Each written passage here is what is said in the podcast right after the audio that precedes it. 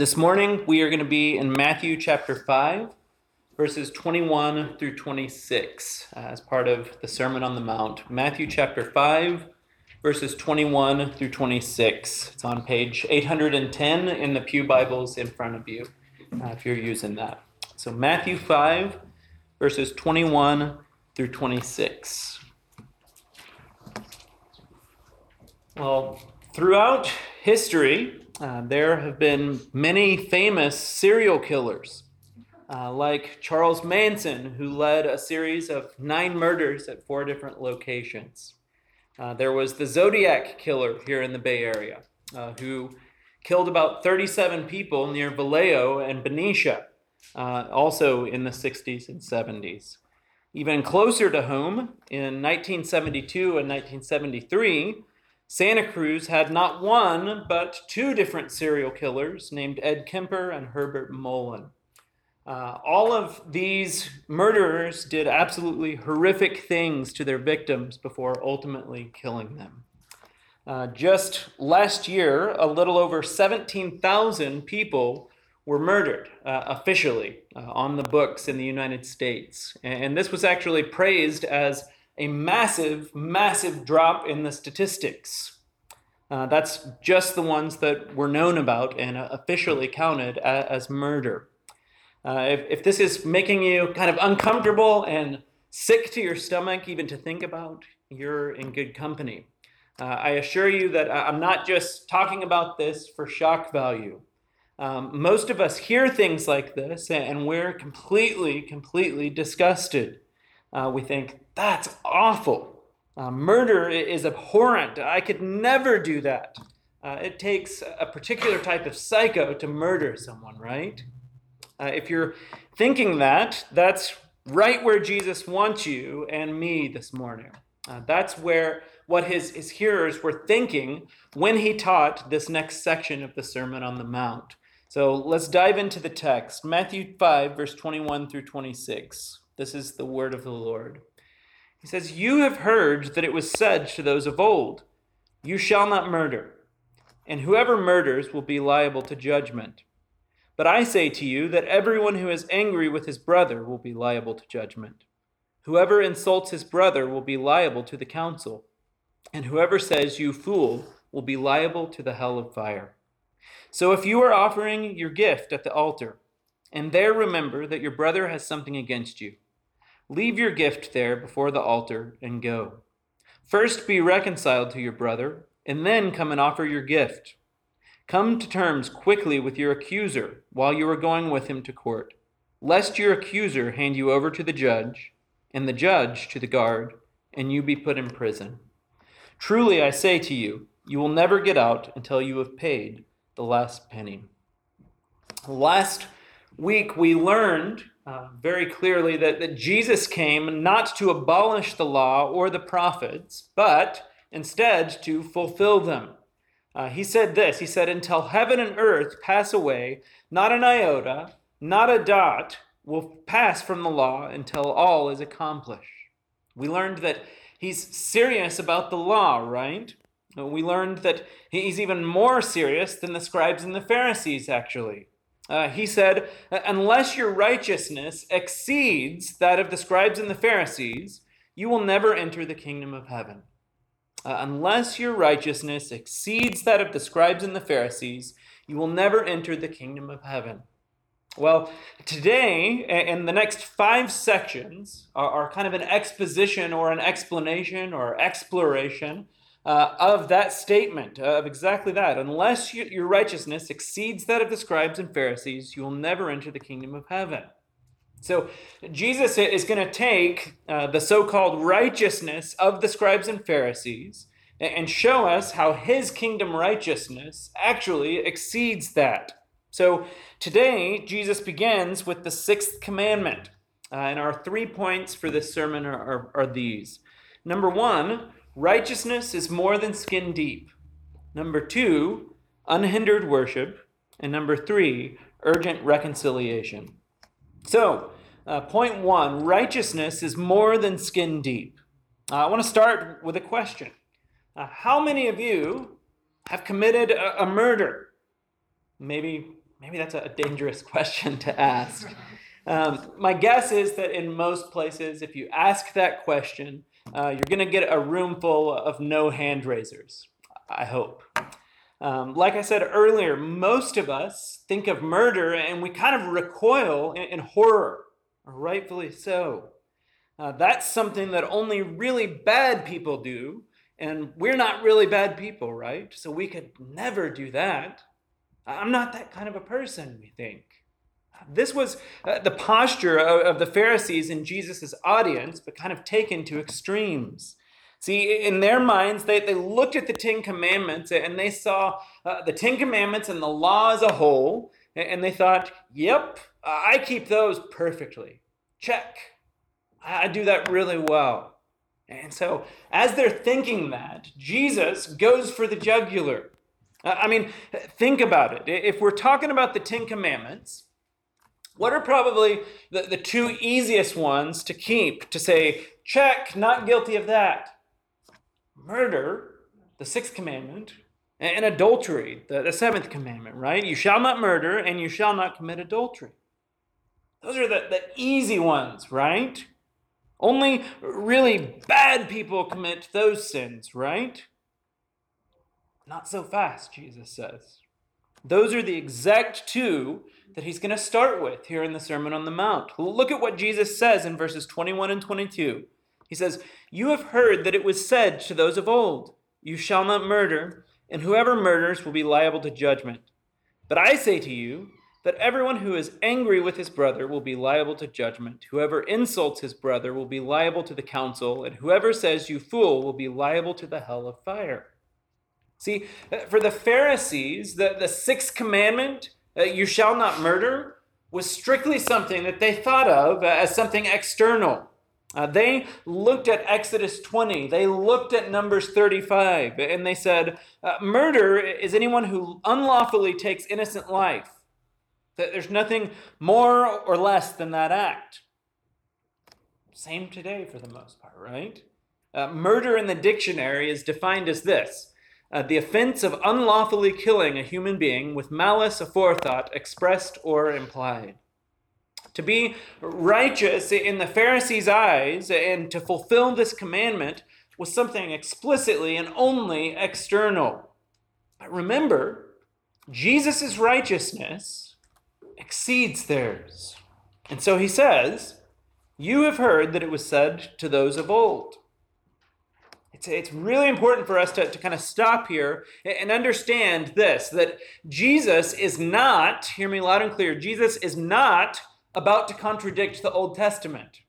Uh, we learned last week that, that Jesus upheld and fulfilled the Old Testament. He loved it. So, so look closely at what Jesus is saying here. He says, You have heard that it was said. When Jesus is outright quoting the Old Testament, that's not what he says. He, says, It is written. And then he proceeds to quote the Old Testament. That's not what he does here. Uh, understand that the Old Testament was written in Hebrew. Uh, but what happened was the Jews had been taken captivity in Babylon for many, many years. And while they're in Babylon, they kind of lost their Hebrew. And they began speaking Aramaic. Uh, in other words, the Hebrew scriptures were somewhat kind of lost to most, most of them. Uh, when they came back from captivity, they had to rely on rabbis and scribes who kind of wanted to keep them in ignorance.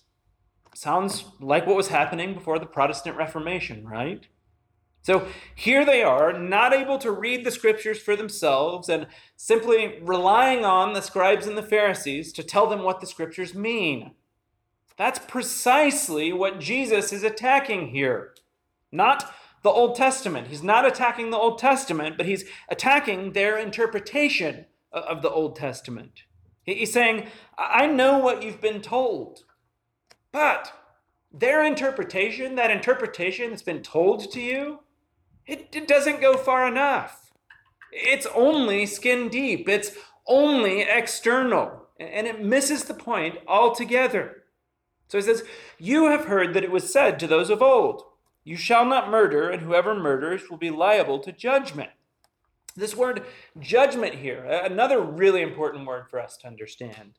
Uh, the word judgment here is a civil or a legal term. He's saying, You've heard that you shouldn't murder because you're going to have to go to court and you're going to be found guilty. If you murder, you're going to get in trouble. That's, that's what he's saying. But Jesus says, Hold on a minute. Motive actually matters here. If, if you don't murder because you don't want to get in trouble, have you really obeyed the sixth commandment? Jesus says, no. What about God? You can uh, offend God completely and still not get in trouble in a civil court, right? So he says this in verse 22. He says, But I say to you, everyone who is angry with his brother will be liable to judgment. Bummer. Jesus has just taken this, this narrow interpretation of the sixth commandment and widened it to include our hearts. Oh no. Now, it's not just those really bad people who are guilty of rebelling against the sixth commandment. It's me. It's you. We're liable to judgment. Same word as before. Uh, I'm deserving of the same judgment as the murderer if I'm angry with my brother. At this point, knowing the Pharisees, they would probably be picking apart Jesus' statements and saying something like, Whew, oh, good. He said brother. Uh, since I don't have any brothers, I'm safe. Uh, I can be angry with my sister and my neighbor and my coworker and my boss and still be righteous. They often miss the point altogether by, by doing and teaching things like that all the time. And that's why Jesus says what he says to them. Yes, it's about the letter of the law, but it's even more about the spirit of the law. It's about what the scriptures say, absolutely, but it's about their true interpretation. Jesus says the true interpretation involves external actions, absolutely, but also internal heart motives. And this isn't anything new. It's not something that Jesus is just inventing or adding to Scripture somehow. Psalm 51, uh, I really encourage you to go read the whole thing. Uh, it's amazing. But Psalm 51, verse 6, David says, Behold, this is all the way back in the Old Testament, before Jesus. David says, Behold, speaking to God, you delight in truth in the inward being, and you teach me wisdom in the secret heart. How about the Shema, which is at the core of Israel's faith? So, uh, this is like their version of John 3:16, right? They quote this all the time. Deuteronomy 4 verses 4 or 6 verses 4 through 6. Hear, O Israel, the Lord our God, the Lord is one. You shall love the Lord your God with all your heart, and with all your soul, and with all your might. And these words that I command you today shall be on your heart. Again, Psalm 44 verses 20 through 21. If we had forgotten the name of our God or spread out our hands to a foreign God, would not God discover this? For he knows the secrets of the heart. The heart matters to God. It always has. This isn't something new. But the Pharisees ignored that. It didn't fit into their external interpretation of what righteousness was. So, if you have anger in your heart, you're not righteous. You're liable to judgment, like a murderer. Jesus goes on. But I say to you that everyone who is angry with his brother will be liable to judgment. And here we go. Whoever insults his brother will be liable to the council. So, first we have heart murder, and now it's actually tongue murder. Uh, this phrase, insults his brother, uh, literally says, whoever says to his brother, Raka, It might actually say that in some of your translations. Uh, Raca is actually this untranslatable word that was a common, kind of well known insult during Jesus' time. Most commentators believe that it meant something along the lines of, You're morally corrupt, you're empty, a, nothing, or a nobody. Uh, you can kind of get the sense of it when you even say the word aloud. Raka, right? It sounds like something you might say if someone cut you off in traffic. Uh, there might be even hand gestures that go along with it. So Jesus says, whoever does that will be liable to the council. Now, it, it, that's a, a, step past the civil courts that we were talking about earlier. Uh, this word translated council is actually the word Sanhedrin. Uh, many of you might have heard that. The Sanhedrin is the Jewish Senate. Now this is getting serious. Uh, you've heard uh, the children sing, Sticks and stones may break my bones, but words will never hurt me. Jesus says, Wrong. Words can murder. And he goes on, he says, Whoever says, You fool, will be liable to the hell of fire. Whoever says, You fool, will be liable to the hell of fire. And this word translated fool is this word moros, which is where we get our English word moron. Uh, it means foolish or stupid. Uh, I do actually need to stop here and clarify something for us, though. Uh, in Jesus' words, there's actually an assumption here, or more of an implication. And that's that these words are being said with no truth in them. Or, or that this anger is a selfish anger and not righteous anger. So, look, Jesus as a human, we know this to be true. Jesus as a human got angry.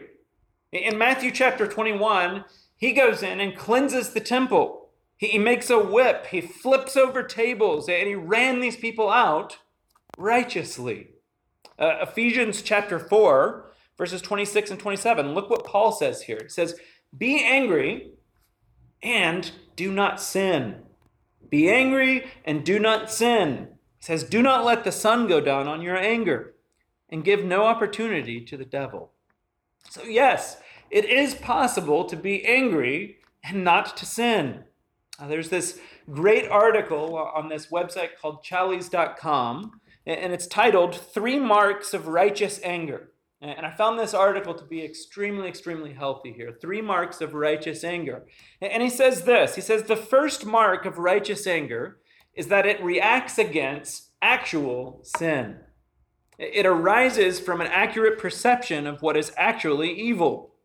And he says the shorter catechism helpfully summarizes sin as any want of or conformity unto or transgression of the law of God. This is what ought to arouse anger, he says. He goes on to say, This means that for anger to be righteous, it cannot arise in response to a violation of my preferences. It cannot arise because I've been inconvenienced, or I feel that my rights and freedoms have been trampled on. Righteous anger reacts against what is really sin. I think he's right there. So the first mark of righteous anger is that it reacts to actual sin. Second, he says this he says, when we turn to the Bible to find accounts of righteous anger, we see that this kind of anger focuses on God and on His kingdom, His rights, and His concerns. Not on me, my kingdom, my rights, and my concerns. It is the violation of God's name or God's fame that motivates anger, not my name and my fame. So uh, think about King David. We read from Psalm 51 earlier. Psalm 51, verse 4, David says this. He says, he's talking to God. He says, Against you and you only have I sinned and done what is evil in your sight, so that you may be justified in your words and blameless in your judgment. So you see that. He's focused on God and the offense against God. So, righteous or non sinning anger is over real sin. And number two, it has God's character in mind. Third, he notes that righteous anger is accompanied by other godly qualities and expresses itself in godly ways. In other words, righteous anger doesn't express itself unrighteously. That, seems kind of like a no duh statement. But righteous anger doesn't express itself unrighteously. Righteous anger is actually self controlled. He uh, goes on to explain, he says, it doesn't rant and rage, it doesn't swear and curse, it doesn't mock and sulk, it doesn't sink to self pity and despair, it doesn't blow, blow, off, blow off people and storm away from them. Righteous anger is a controlled anger that moves toward good and specific ends, godly strains of mourning, comfort, joy, praise, and action. Balance it. So, righteous anger is over real sin. It has God's character in mind and it responds in godly ways. And we see Jesus doing exactly that in Mark 6, verses 1 through 4. Mark 6, verses 1 through 4. Jesus goes into the synagogue and he sees this man with a withered hand. And there sat the Pharisees just waiting to trap Jesus uh, if he actually healed the man. And so in Mark 6, verse 5, it says this And he, speaking of Jesus, looked around at them with anger, grieved at their hardness of heart. And he said to the man, Stretch out your hand. So in our passage, uh, Jesus is not making a, a blanket statement over all anger. He's speaking about sinful anger, not righteous anger. Well, what about this word fool? Or moros. Same exact thing. If it's a true statement and the person is being biblically foolish, it's actually loving to say so. Where do I get that? Well, Psalm 14, verse 1. We see this in the scriptures. The fool says in his heart, There is no God. That's foolish, the proverb says, or the psalm says. Also, the, the Proverbs are chocked full of statements about the fool and what's foolish. How about the New Testament? Well, Jesus himself, Matthew 23, verse 17. Matthew 23, verse 17. Jesus, speaking to the scribes and the Pharisees, look what he says. You blind fools, moros, same word. You blind fools. For which is greater, the gold or the temple uh, that, uh, that has made the gold sacred? Calls them blind fools. How about Paul? Paul, Galatians chapter 3, verse 1. He says, Oh, foolish Galatians, who has bewitched you? He's upset that the gospel is being distorted in their midst. He says, Oh, foolish Galatians. So, what's the difference between what Jesus is saying in, in Matthew 5, our passage, and, and here in Matthew 23, where he's calling them blind fools? Well, again, uh, what we've been saying from the beginning is that Jesus is after not just external actions, but behind the heart, behind the external actions. His heart is completely righteous and true in calling the Pharisees foolish. What Jesus is addressing here in Matthew 5 is something completely different. There's unrighteous anger behind the word in Matthew 5. Uh, there's a sinful heart that's making a statement with no concern for God, but concern for self. Being called foolish, if you actually are, is a gift. Uh, look at what David says in Psalm 141, verse 5. Psalm 141, verse 5, David says, Let a righteous man strike me. It is a kindness. Let him rebuke me. It is oil for my head. Let my head not refuse it. My, yet my prayer is continually against their evil deeds. So, harsh words, uh, when they come from a righteous man or from a pure heart, is oil for your head. It's a kindness. That's uh, the difference between what Jesus does in calling the Pharisees foolish and what he's speaking against here. It's a matter of the heart. So, back to our text. Uh, this is unrighteous anger that has, has come up from the heart, boiled over, and come out of the mouth. And Jesus says that that person will be liable to the hell of fire. You see this.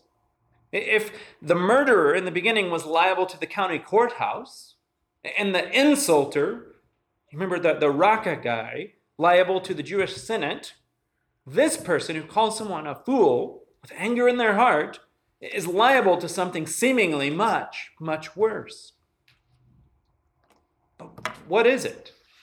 Uh, the text says the hell of fire.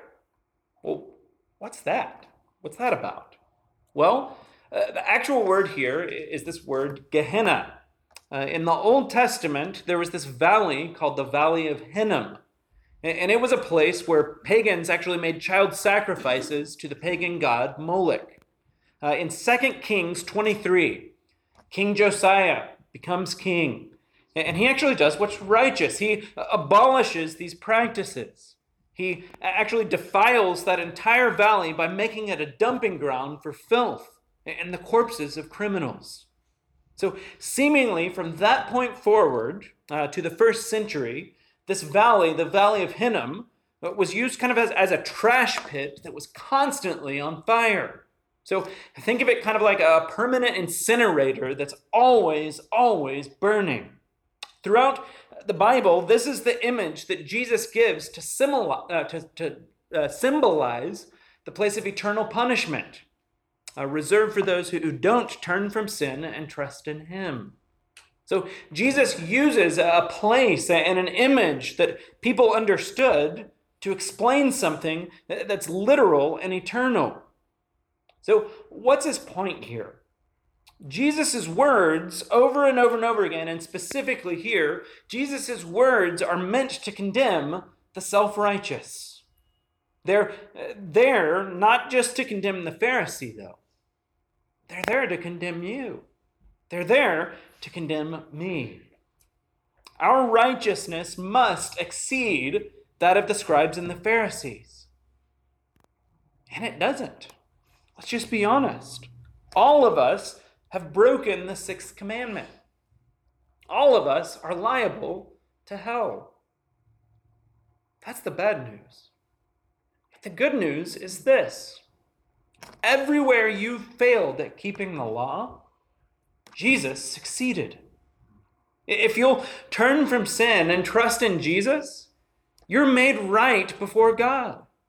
You're declared righteous, according to Scripture. Because of Jesus dying on the cross in your place, your debt is paid. You are made right. You're no longer liable. That's the gospel. That's the good news of Jesus. Repent and believe. So, righteousness is more than skin deep. Point two unhindered worship. So, if point number one is Jesus' main point, and I think that it is, he, continues on in this section with two different illustrations or application points, so to speak. To do this, he starts with a story. Look with me at verses 23 and 24. So he's given us all of this up to this point, talking about how we've broken the sixth commandment. And then he gives us an example. Verse 23 and 24, he says, So, if you are offering your gift at the altar, and there remember that your brother has something against you, leave your gift there before the altar and go. First be reconciled to your brother, and then come and offer your gift. So, if, if anger in my heart towards a brother is murderous sin, Jesus wants me to understand that this isn't just a, a, horizontal action. It, it actually has vertical consequences too. It affects my relationship with God and with man. This is, again, nothing new. God has always been about the heart. And he's actually refused worship from the unreconciled. In Isaiah chapter 1, verses 11 through 17, look what God says. Isaiah 1, verses 11 through 17. He says, What to me is the multitude of your sacrifices, says the Lord? I have had enough of burnt offerings of rams and the fat of well fed beasts. I do not delight in the blood of bulls or of lambs or of goats. And in verse 13, he goes on to say, Bring no more vain offerings. Incense is an abomination to me. New moon and Sabbath are the calling of, of com, in the calling of convocations. I cannot endure iniquity and solemn assembly. Your new moons and your appointed feast my soul hates. They have become a burden to me. I am weary of bearing them. Then he says this When you spread out your hands, I will hide my eyes from you. Even though you make many prayers, I will not listen. Your hands are full of blood. Verse 16, he says, Wash yourselves, make yourselves clean. Remove the evil of your deeds from before my eyes. Cease to do evil. Learn to do good. Seek justice. Correct oppression. Bring justice to the fatherless. plead the widow's cause. He says very similar things in Isaiah chapter 58. Uh, there's this horizontal lack of reconciliation, and God says, When you spread out your hands, I will hide my eyes from you. You see what Jesus is doing here in Matthew 5. He's saying, Don't think that you can have anger in your heart and speak wickedly of your brother and then come worship God. True worship is a worship that's reconciled with your brothers and sisters. So settle your issue between man and man before you try to make a connection between man and God. That's what he's saying. Now, in Jesus' words, again, there's an assumption that what your brother has against you is a just claim. There's actual sin or offense there. Sometimes, let's just uh, admit, sometimes people have things against you and you've tried your heart out to reconcile. You've done everything in your power to make things right. Look at what Paul says about that in Romans chapter 12, verses 16 through 19. Romans 12, verses 16 through 19. Paul says, Live in harmony with one another. Do not be haughty, but associate with the lowly. Never be wise in your own sight. Repay no one evil for evil, but give thought to do what is honorable in the sight of all. And then verse 18. If possible, so far as it depends on you, live peaceably with all. Beloved, never avenge yourselves, but leave it to the wrath of God. For it is written, Vengeance is mine, I will repay, says the Lord. So far as it depends on you, Paul says. So look, there are, are some times that you've sought reconciliation so far as it depends on you, and there's nothing on the other side. Or there's continued ungodliness on the other side. That's not what Jesus is speaking of here. He's referring to you knowing that someone has a just claim against you as a brother or sister and thinking that you can just go on about your business just between you and God. Jesus says no. He says, Your external righteousness, your external show of worship is a stench to me. Go and make things right. Then come and worship. And I'll just add here that worship isn't just what happens here on a Sunday morning. Uh, according to Romans 12, your whole life is worship. Make things right with your brother or sister before thinking that you're offering your life as a sacrifice to God, as a living sacrifice that's pleasing to Him, as it says in Romans 12. So you can see that God takes horizontal relationships very, very seriously.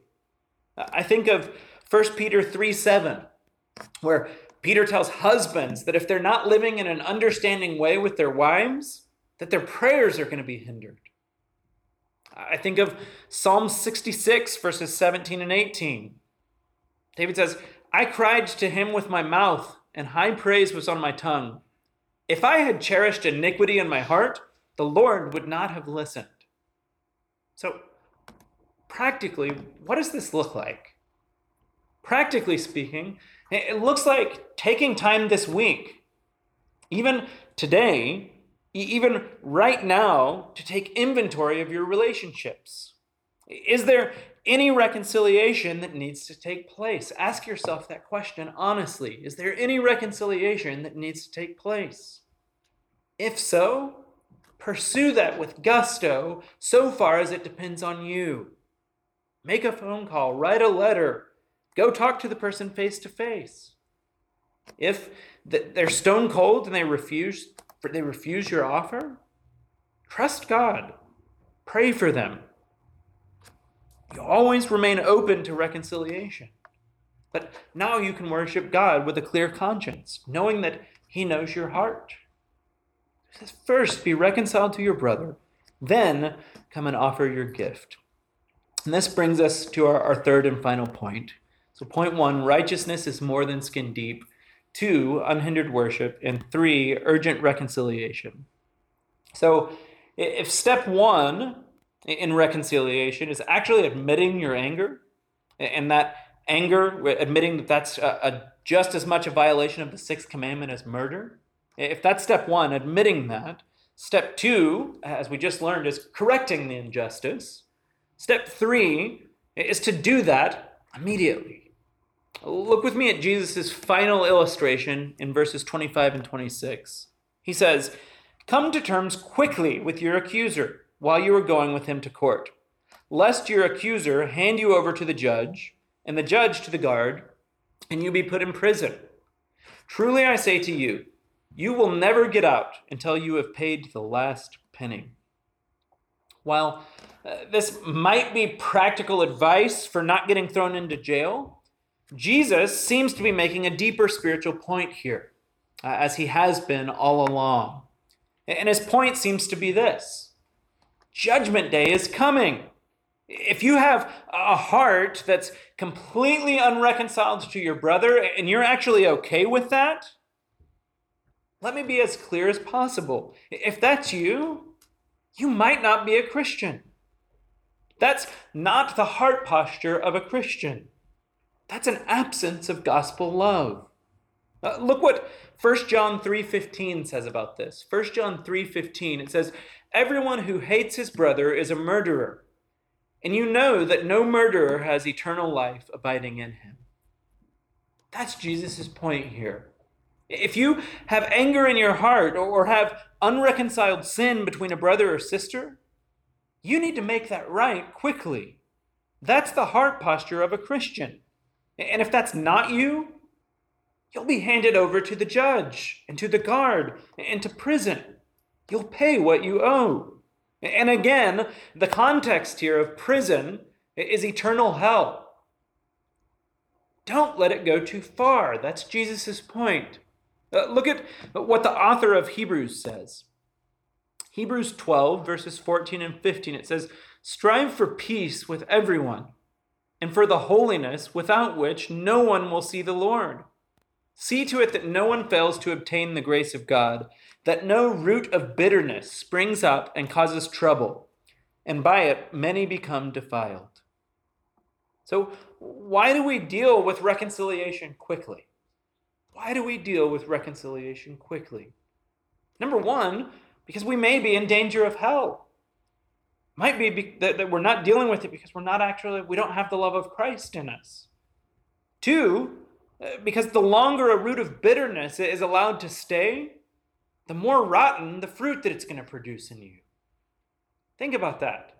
If your child, for those of you who have children, if your child drank poison, I guarantee you'd be acting quickly to get it out of them as quick as possible.